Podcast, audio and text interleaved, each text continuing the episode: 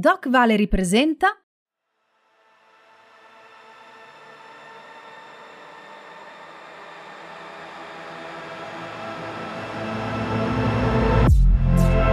Quella che sto per raccontarti è la storia di un fallimento commerciale, diventato successivamente il singolo che più ha segnato la sua carriera. Nato in un pomeriggio del luglio 1977, mentre fuori dalla finestra del Lance Studio di Berlino era intenta a osservare una coppia che si baciava vicino al muro. Questa è la storia di Heroes di David Bowie, 6 minuti e 11 secondi, pieno di storie ed emozioni forti.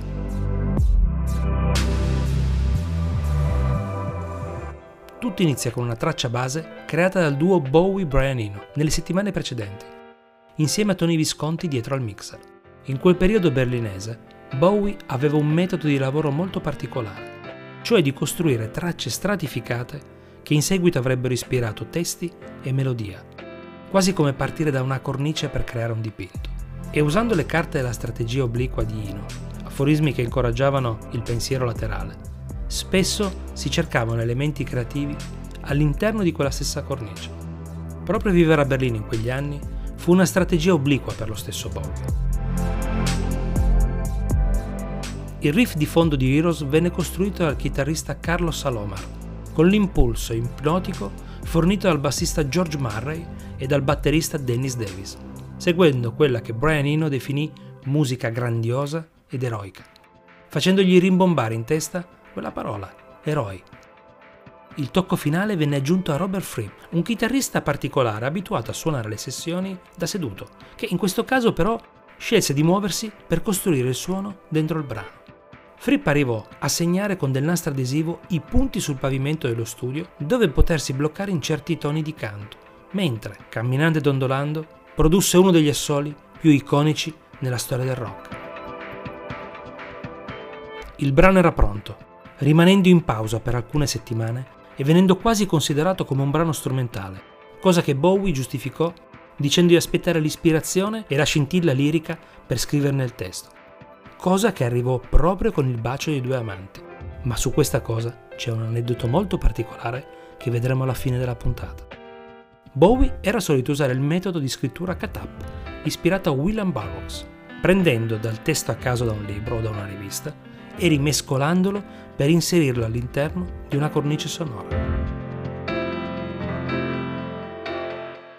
Heroes viene pubblicato come singolo nel settembre del 1977, raggiungendo la posizione numero 24 solo nel Regno Unito e senza mai entrare in classifica negli Stati Uniti. Ma il potere emotivo della canzone avrebbe risuonato nella storia della musica diventando il manifesto musicale di Bowie insieme a brani come Space Oddity e Changes. Qualcosa però sarebbe dovuto ancora accadere dieci anni dopo, quando il brano venne eseguito dal vivo al Festival di Platz der Republik, proprio di fronte allo studio di Berlino dove venne concepito.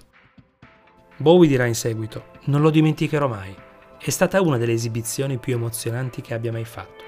Non riuscì a trattenere le lacrime nel vedere il palco attaccato al muro in modo che fungesse da sfondo.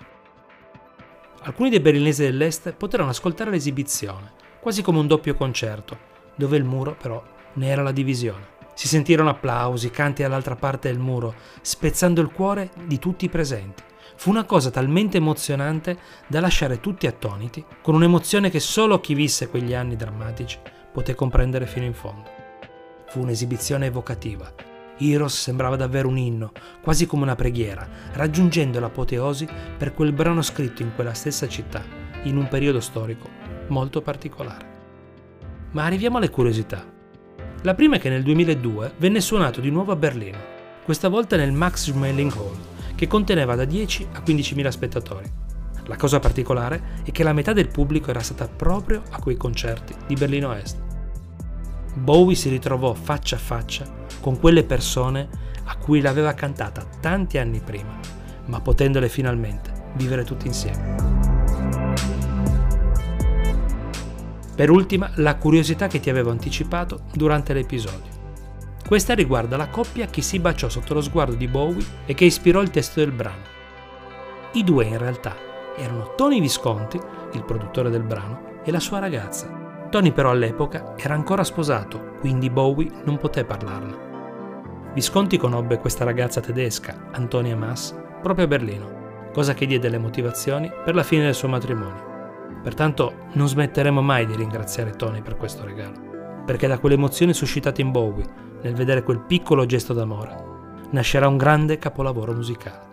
Questa era la storia di Heroes di David Bowie.